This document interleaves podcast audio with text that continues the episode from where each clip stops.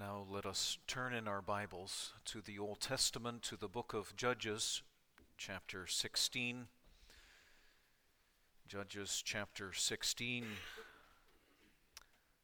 As we're continuing our series, although we're coming to nearing the end of our series on the book of Judges, as after the end of Samson, we hope to turn to the passion of the Lord Jesus Christ in the Passion Weeks leading up to Good Friday.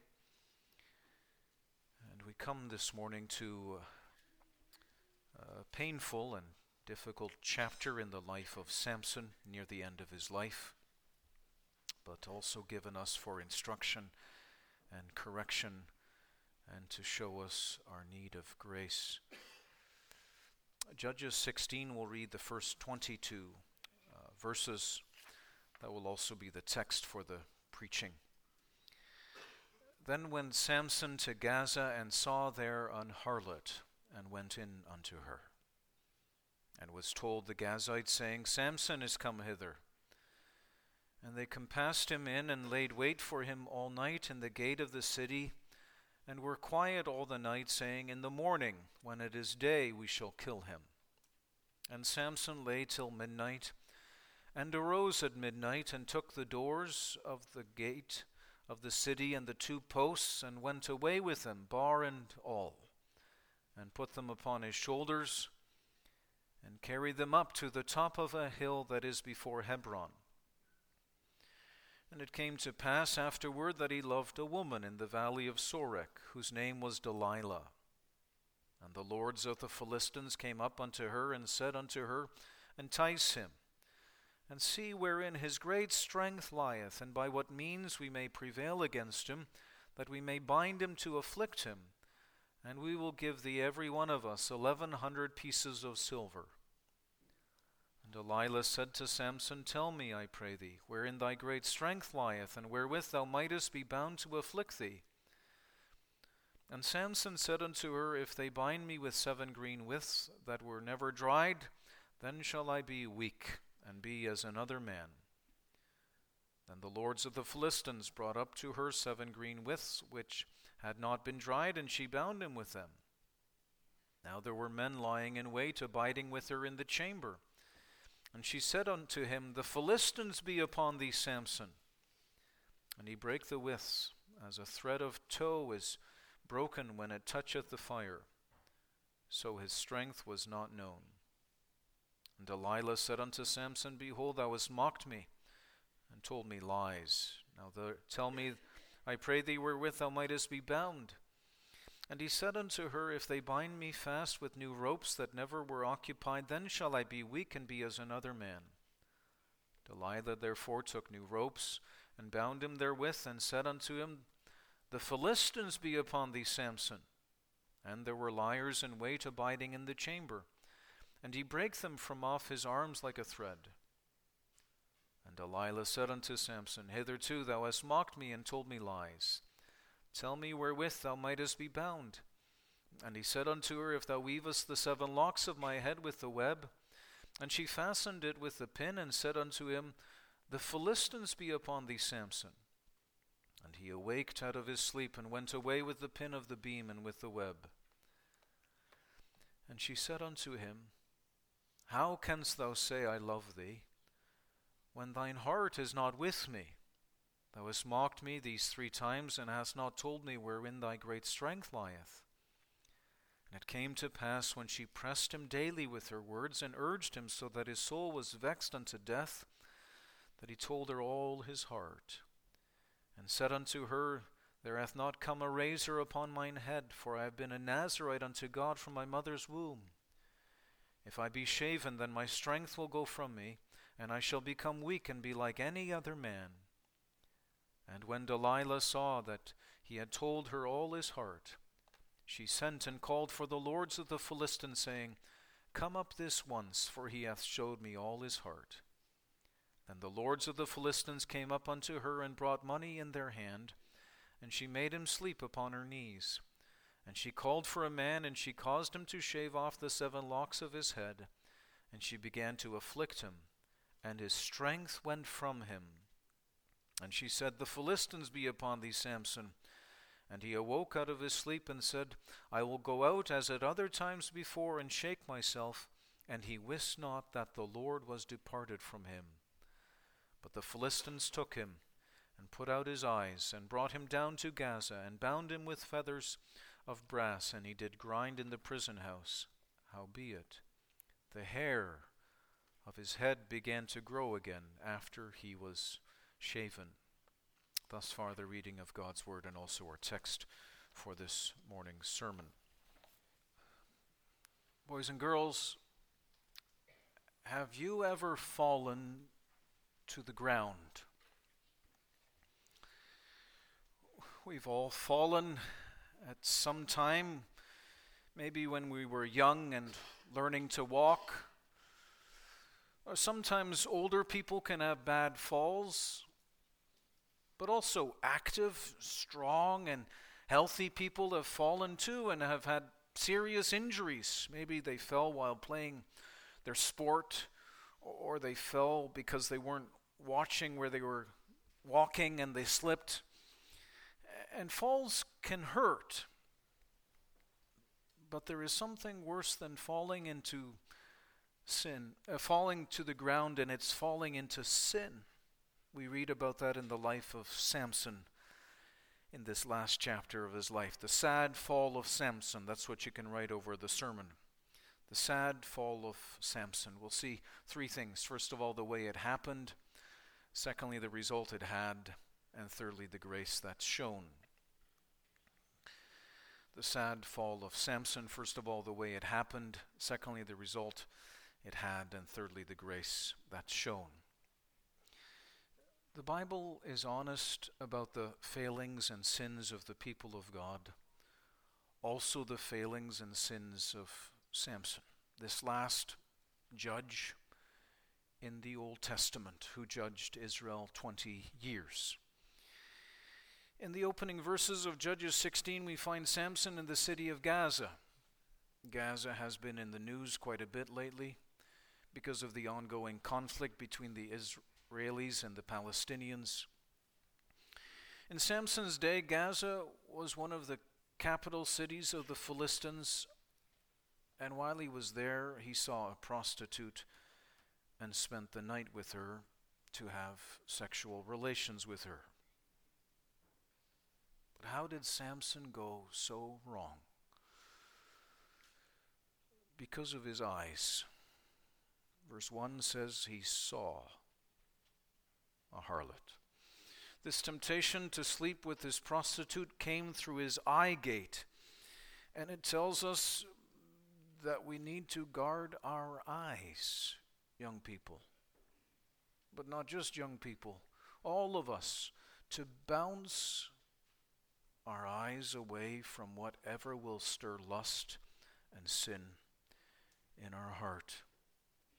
And that's relevant today, as we can be bombarded every day with sexual temptation, and lust is being stirred up in your heart, maybe, and in your life through the entertainment and the social media, and it's just one click away or one scroll away.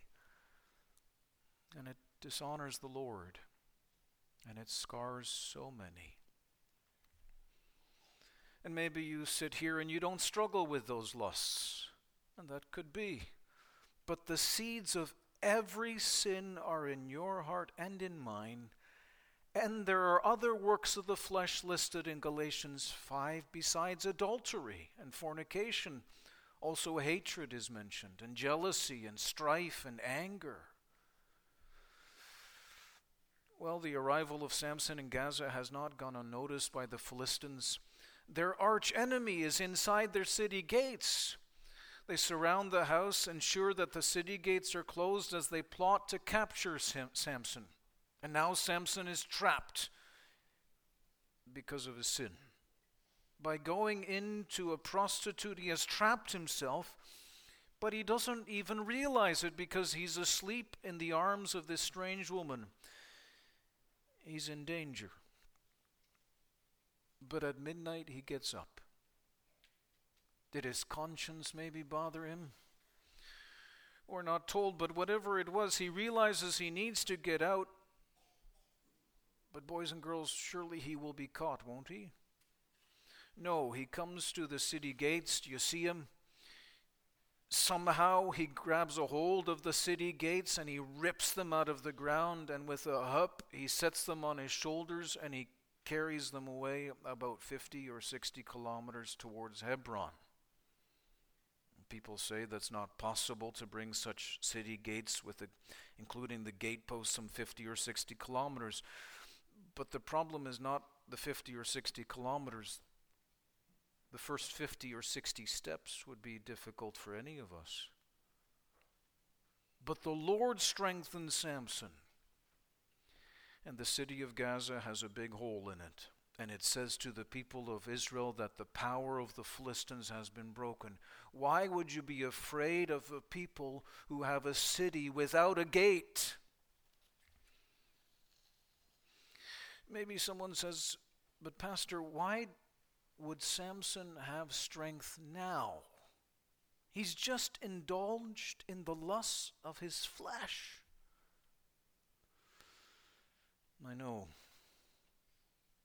Why does he have strength now? It points to the grace and the faithfulness of the Lord. If we are unfaithful, God remains faithful. He doesn't give up on us. He abideth faithful, 2 Timothy 2, verse 13. And it says to you, if you're trapped in sin here this morning, the Lord can set you free. You may be in a prison of your own making. You may be, as Charles Wesley put it, fast bound in sin and nature's night. But thine eye diffused a quickening ray. I woke. The dungeon flamed with light. My chains fell off. My heart was free. I rose, went forth, and followed thee. He can do that for you. He has grace to do that for you, power to do that for you. However stuck you may be, however young you may be.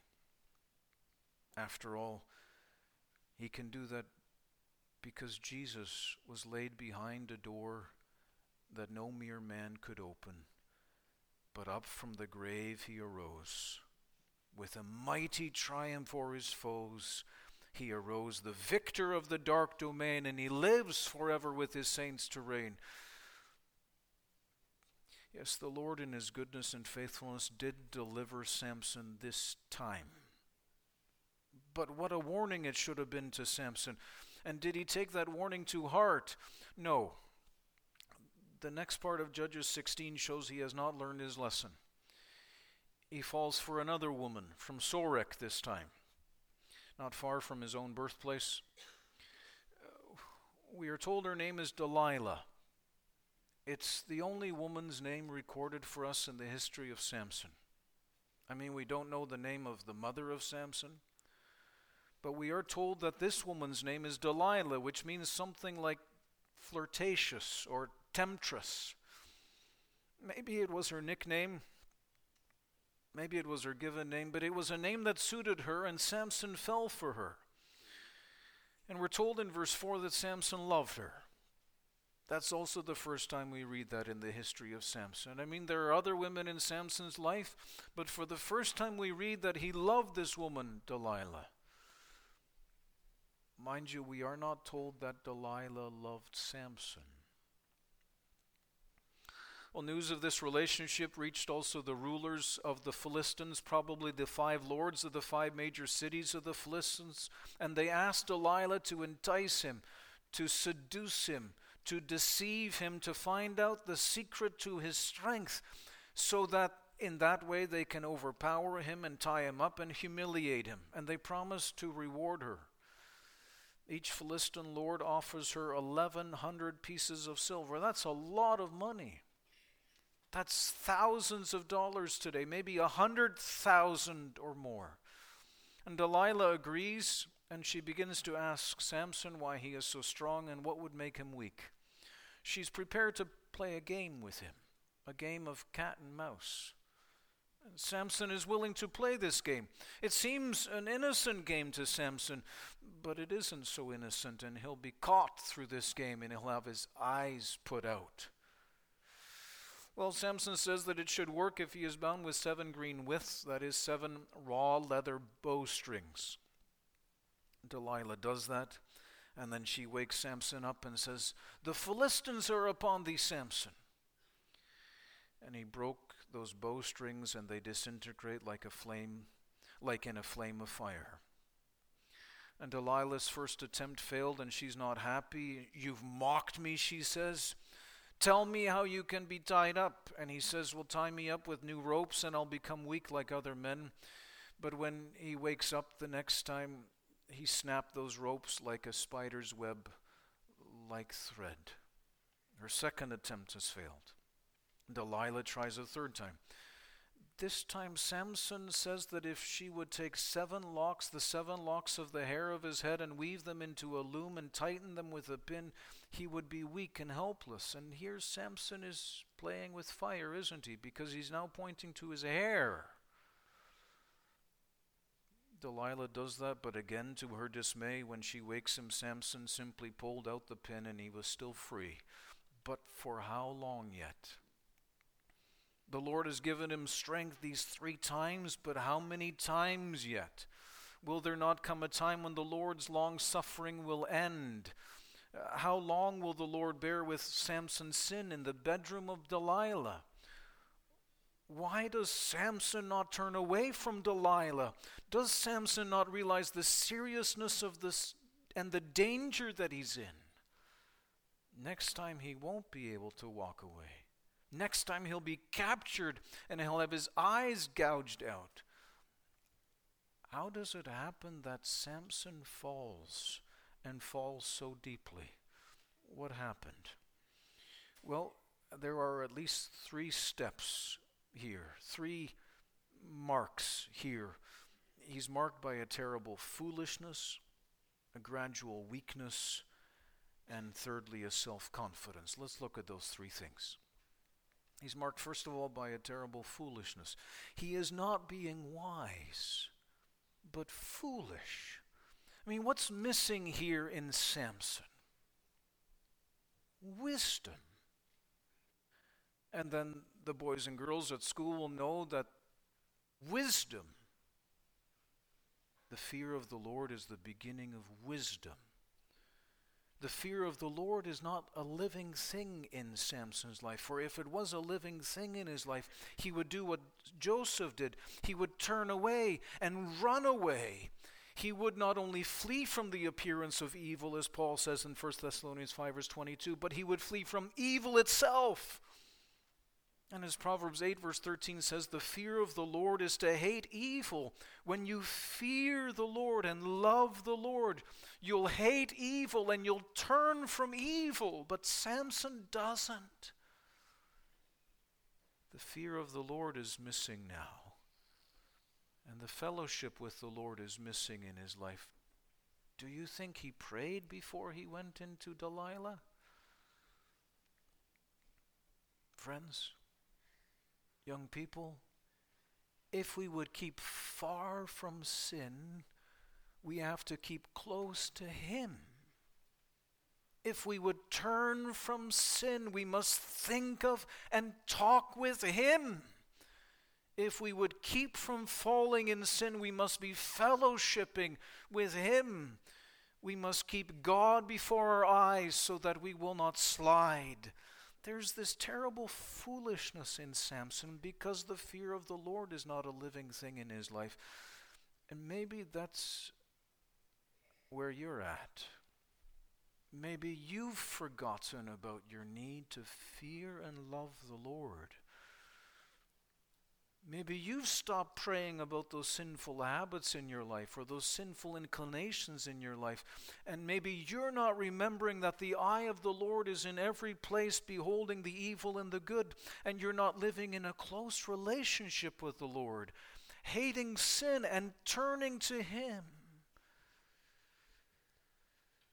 That, first of all, there's a great, terrible foolishness. Secondly, He's marked by a gradual weakness, a gradual weakness.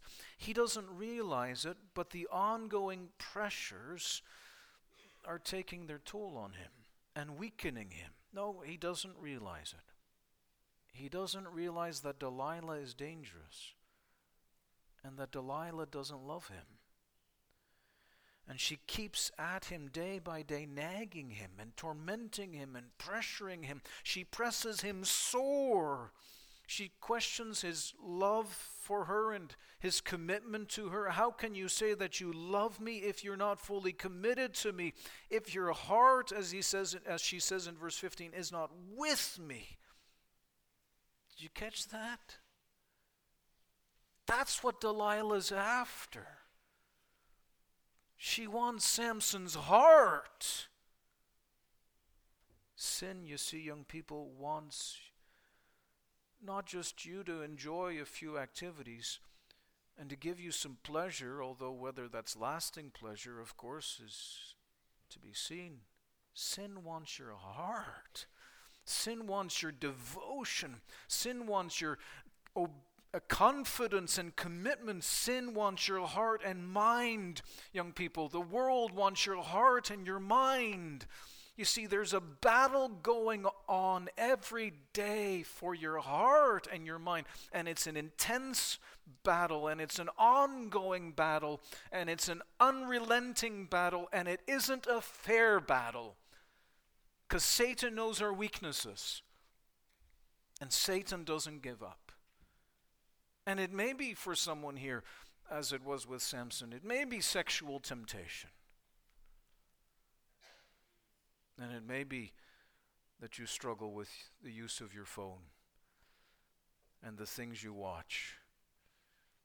Or for someone else, it may be the love of pleasure and you just want to have another fun thing to do. Or it may be the love of treasure, money, and stuff as your heart. And maybe for someone else, it may be a bottle to drown out your sorrows. Or maybe it's a screen, small or big. It may be getting friendly with someone who isn't your spouse, and soon you're trapped and snared. But whatever your besetting sin or habitual sin is, it always wants more.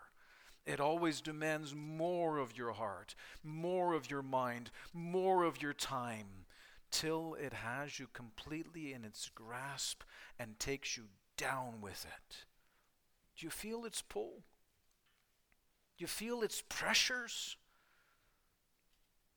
And you may be a believer here this morning like Samson, but you've been giving yourself to sin. You've been giving yourself to the world. You've been giving yourself to that habit, and you've become weaker under the ongoing pressures. You see, Delilah wanted Samson's heart and mind, but God wants our hearts and minds too. He wants us to love him with all our heart. He, he warned his covenant people in Deuteronomy 11, verse 16, that they would that they should not be deceived and turned aside and give their hearts to other gods. He knows it's a heart issue. And that may be happening in your life right now, and you're t- turning aside and you're giving your heart to something or someone other than the Lord. That's what happened with Samson. It wasn't just the shaving of his hair, it's the giving of his heart to Delilah. And because, verse 17, because he has given Delilah his heart, he now tells her all that is in his heart. He becomes vulnerable to the one should not be vulnerable with. And she's manipulated him. And she's pressured him. And she's broken him till he has given in. And he tells her the secret to his strength. He's been a Nazarite all his life long, and his hair hasn't been cut. And if his hair was cut, he would become weak and vulnerable like any other man.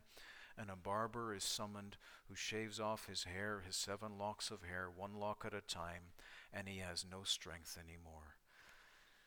And what's happening here is told us in number six that when a person who had been a Nazarite, often it was for a time, when he was a Nazarite, then he would cut, have his hair cut off. And then he was saying, Well, I'm done being a Nazarite. That's what's happening here. It's as if Samson is laying down his office and he's leaving his task and he's giving it all up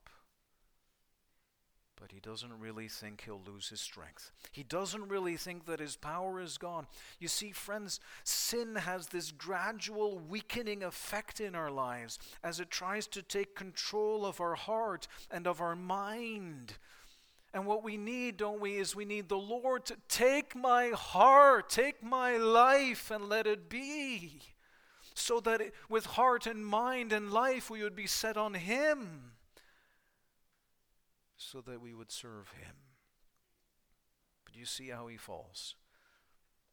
There's this terrible foolishness in his life, not living in the fear of the Lord. There's this gradual weakness as he stays there in Delilah's house and lets her continually pressure him and manipulate him. And then, thirdly, there's the problem of self confidence. The problem of self confidence. He presumes he'll be fine. He presumes he'll be okay. Listen to what he says to himself in verse 20 after his locks have been shaved off. When Delilah woke him, I will go out as at other times before and shake myself. And he wist not that the Lord was departed from him. He says to himself, I'll do what I did before and I'll be just as fine and just as free. Do you hear his self sufficiency, his self reliance, his self confidence? I can get free and I can do it all on my own. I don't need anyone else to help me. And Samson doesn't consider the possibility that this time he might not be able to do it. He doesn't consider the possibility that this time he will be weak. He thinks he can manage on his own in the face of sin and temptation. He thinks he is strong, but he is weak, very, very weak. He thinks the Lord will help him whenever he wants, and everything will be fine, and he doesn't realize what's going on. He thinks he's capable, but he doesn't realize with the church of Laodicea that he is wretched, miserable, poor, blind his eyes will be gouged out shortly. And maybe you don't realize how bad things are for you. And maybe you don't realize how serious your condition is, young people. Maybe you're not seeing yourself in the light of what God says about you, and you think you're doing fine, but you're not. And you're falling, and you're failing, and you're giving in to your habitual besetting sin, and you're toying with sin, you're playing with sin, and you're treating your commitment to the Lord lightly, and you don't realize that we are as capable of messing up as Samson did. Don't be so naive. Don't be so self confident. You can fall flat on your face just like Samson, just as anyone else. Let him that thinketh he standeth take heed lest he fall. 1 Corinthians 10, verse 12. You don't realize how weak you are, how weak I am. You think you can manage it, you think you can deal with it. What happened to others and their problems and their addictions and the brokenness in their lives, that won't happen to me, you think. And it's just a game. But life isn't just a game. And sin isn't just a game. Samson thinks he'll do what he did before and remain free, but as Proverbs 16, verse 18 says, pride goeth before destruction, and a haughty spirit before a fall. And what happened? Well, that's our second point the result it had. As Samson thought he was fine. He thought he wouldn't be in trouble. He took the past mercies that the Lord had shown to him for granted, but he doesn't know what it says in verse 20b the Lord had left him. That's maybe the saddest verse in the history of Samson. He did not know the Lord had left him. He's lost his hair, But worse than that, he's lost his Lord. Samson had left the Lord, and the Lord leaves Samson. Samson had turned from the Lord, and the Lord turned from Samson. No, not finally, not ultimately, but for now. And when the Lord withdraws himself, that is more bitter than death, as our canons of Dort say, Head 5, Article 5, says this By such heinous sins, believers then, they greatly offend God, incur a deadly guilt, grieve the Holy Spirit, interrupt the exercise of faith, grievously wound their conscience, and sometimes lose the sense of God's favor for a time. That's what happened in Samson's life. And he deserved it. You see, because of our sin, the Lord withdraws himself. He takes away the sense of his presence. Do you see how serious this is? If you compromise your relationship with the Lord, don't presume the Lord will always be there for you.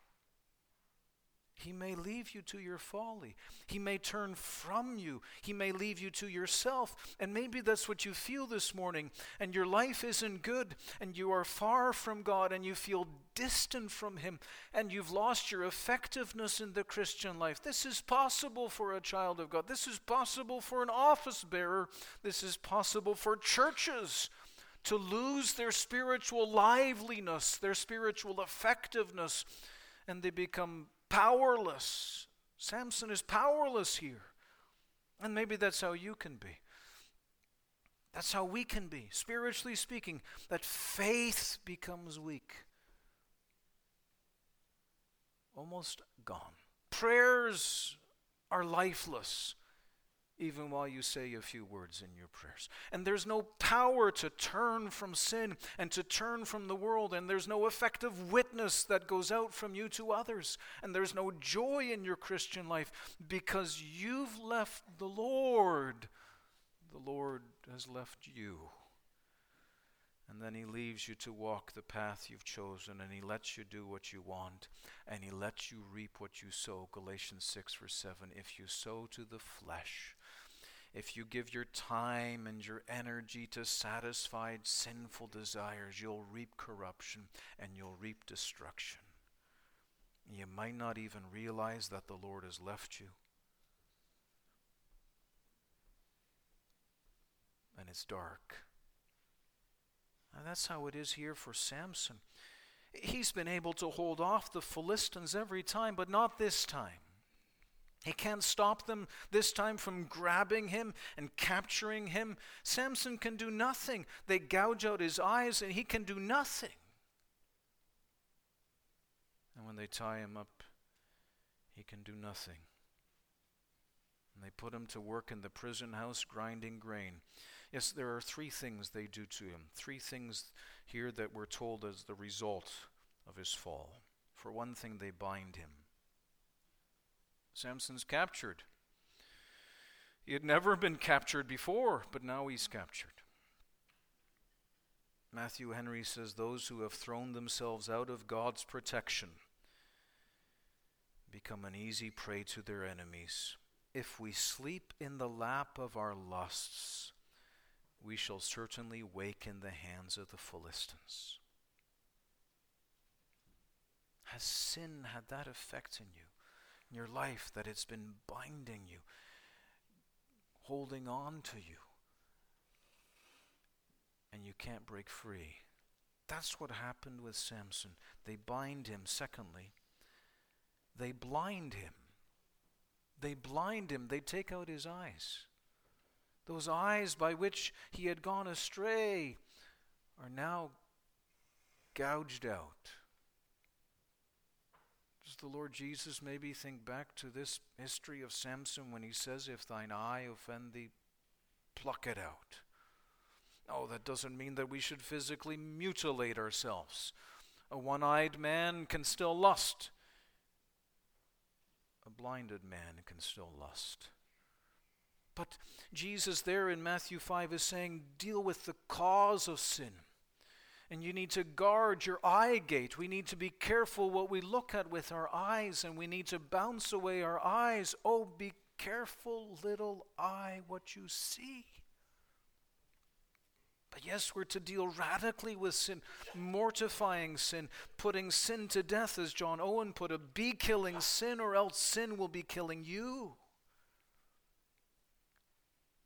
Friends, what are we giving our eyes to? Young people, when you're on a device, do you let your mom and dad see what you're looking at? What are you giving your eyes to? If there are programs that you're watching or pictures that you're looking at,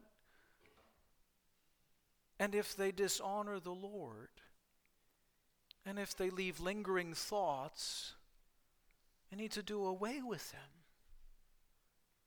And parents, do we know what our children are looking at?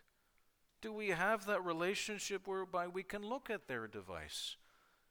And young people, we should be able to share that.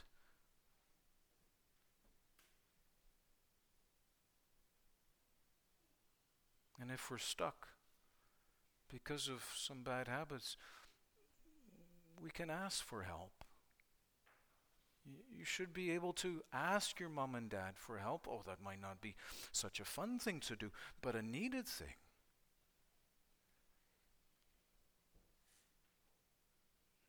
But especially,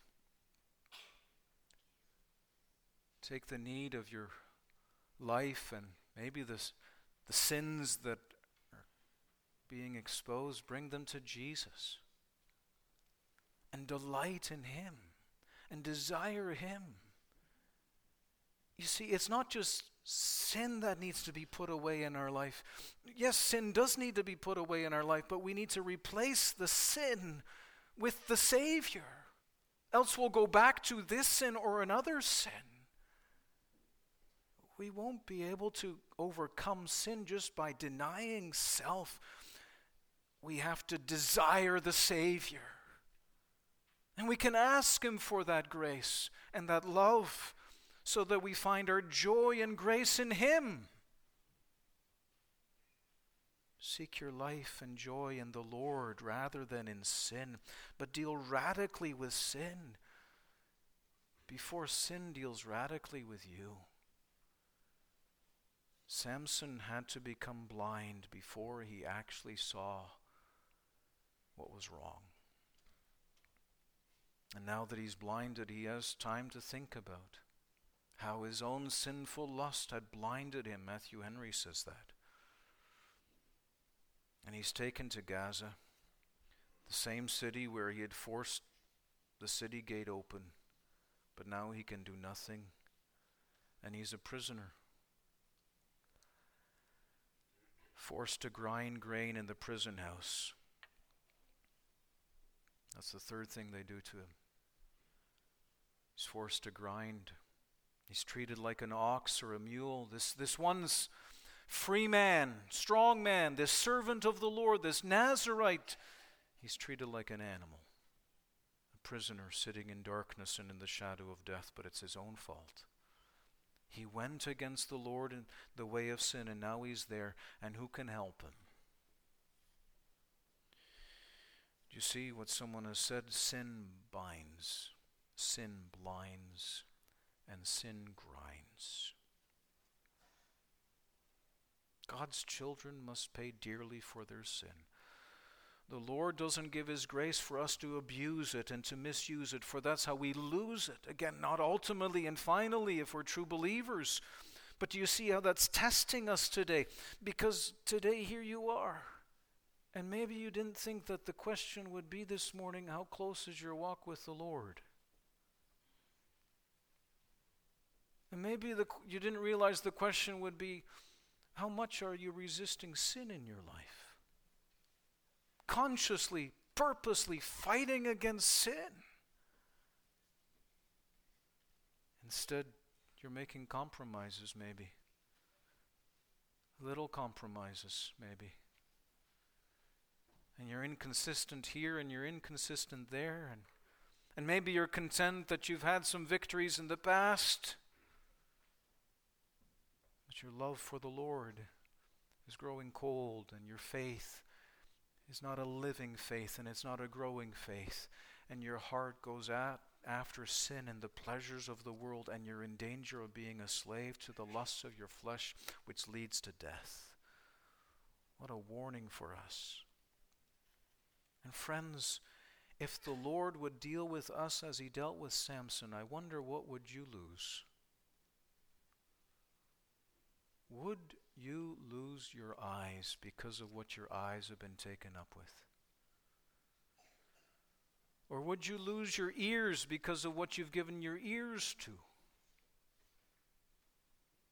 Or would you lose your tongue because of the sins of your tongue?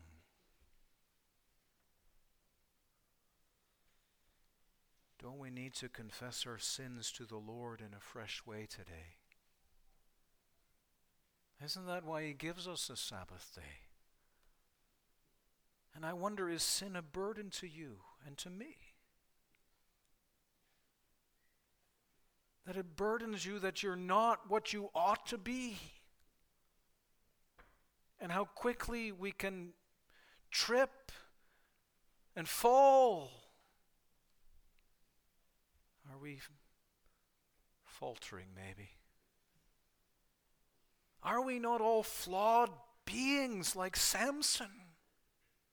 Who here can say, No, I don't have any issues? Don't we need the grace of the Lord like Samson does? And I can kneel next to Samson, and I wonder if you can. That we need that grace that's in Jesus, the amazing grace that John Newton, also as a fallen, flawed sinner, needed, that forgives a wretch like me knowing, as the other hymn writer put it, prone to wander, Lord, I feel it, prone to leave the God I love. Take my heart, O take and seal it, seal it for thy courts above. Or maybe you're unconverted, but you're saying with Augustine, who gave his heart and life to the pleasures of sin for a long time in his life, and he said, one day, Lord, convert me, but not yet. I still want to enjoy the pleasures of sin for a little while. Is that what you're saying? But if you die that way, you'll be lost forever. Then you'll be tormented day and night in the prison of hell without any hope of any grace. Don't you need the grace of the Lord? That's what we see in our third point the grace that is shown. For the story of Samson doesn't end here. Oh, true, he's lost his strength, he's lost his eyes, he's lost his freedom, he's lost his God, but the story of Samson isn't over yet. Verse 22 is a unique verse. Howbeit, the hair of his head began to grow again after he was shaven. boys and girls, his hair is growing again. Oh, not that that's anything magical or supernatural that's happening here. No, it's a natural thing. But even what is natural is overseen by the Lord. Jesus will say that later in Matthew 10. Even the hairs of your head are all numbered. So the fact that Samson's hair is growing again is also sovereignly, sovereignly governed by the Lord, that the roots of his hair were still there. But more importantly, the roots of his spiritual life were, was still there. Not just the hair of his head was coming back, but what the hair pointed to was coming back. What the hair pictured was growing back. You know, sometimes the believer falls. So, sometimes the church falls. Sometimes the church falls into great weakness and ineffectiveness, and it seems to die out in the midst of a pagan world. But when the church realizes its weakness and ineffectiveness, when the child of God who falls and who has become ineffective realizes his weakness and ineffectiveness, and he cries out to the Lord in distress, and the church cries out to the Lord in their trouble, when they cry to him, he hears them and he will heal them. He will deliver them. He cannot forsake the work of his own hands, and he has promised to heal the backsliding of his people. Hosea 14, verse 4. What Samson did in the house of Delilah was not the end. What the prodigal son did in the far country was not the end. The prodigal son came to his senses. And that must have happened with Samson too. What happened then? Well, Paul says it about himself. I was before a blasphemer and a persecutor and injurious, and you may have thought that Saul of Tarsus would have gone to the grave abandoned by the Lord. But he goes on to say there in 1 Timothy 1, verse 13, But I obtained mercy.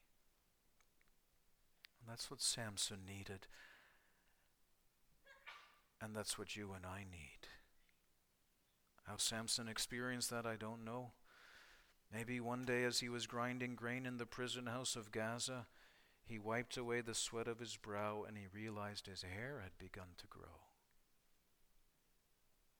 But whatever it was, as his hair was beginning to grow, the seed of God's grace was growing too.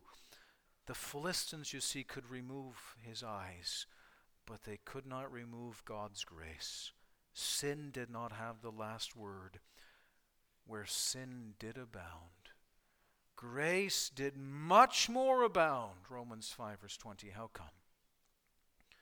Because it's God's grace in Jesus, the greater than Samson, who never turned from his calling, never turned from his commitment to God, even when he was in what you might call the prison house of the suffering of God and enduring the anger of God and enduring the hellish anguish for sin. But he didn't leave his God while his God did leave him. And he cried out, My God, my God, why hast thou forsaken me? Not because he had done anything wrong, but because of the things that people like Samson and you and I have done. We've sinned everything away and we deserve to be cast into the lowest dungeon of hell. But for Christ's sake, there is grace, grace greater than our sin. There's grace for those in the prison house of sin today, gripped in unbelief or in some other sin of lust and worldliness, however deeply you have fallen. Christ can bring you out of the miry clay set your feet upon a rock, and establish your goings. He can restore you. He can give back your vision, your spiritual eyesight. He can forgive you. He can give you a new life, a new grace, so that you're saved and transformed. There is grace for people like you and I who deserve the lowest dungeon even if you are grinding in the prison house of sin this morning in darkness. Do you love the darkness of sin so much? And if you've never trusted in the Lord Jesus before, you may trust him today. You too, boys and girls and young people. Ask for his grace. Ask for his Holy Spirit. He has grace to give also for a backsliding believer who has fallen so deeply. Can this grace not draw you to? To Him. Yes, plenteous grace is found with Him, so that though I walk mid trouble sore, Thou wilt restore my faltering spirit through the grace that's in Jesus. Amen.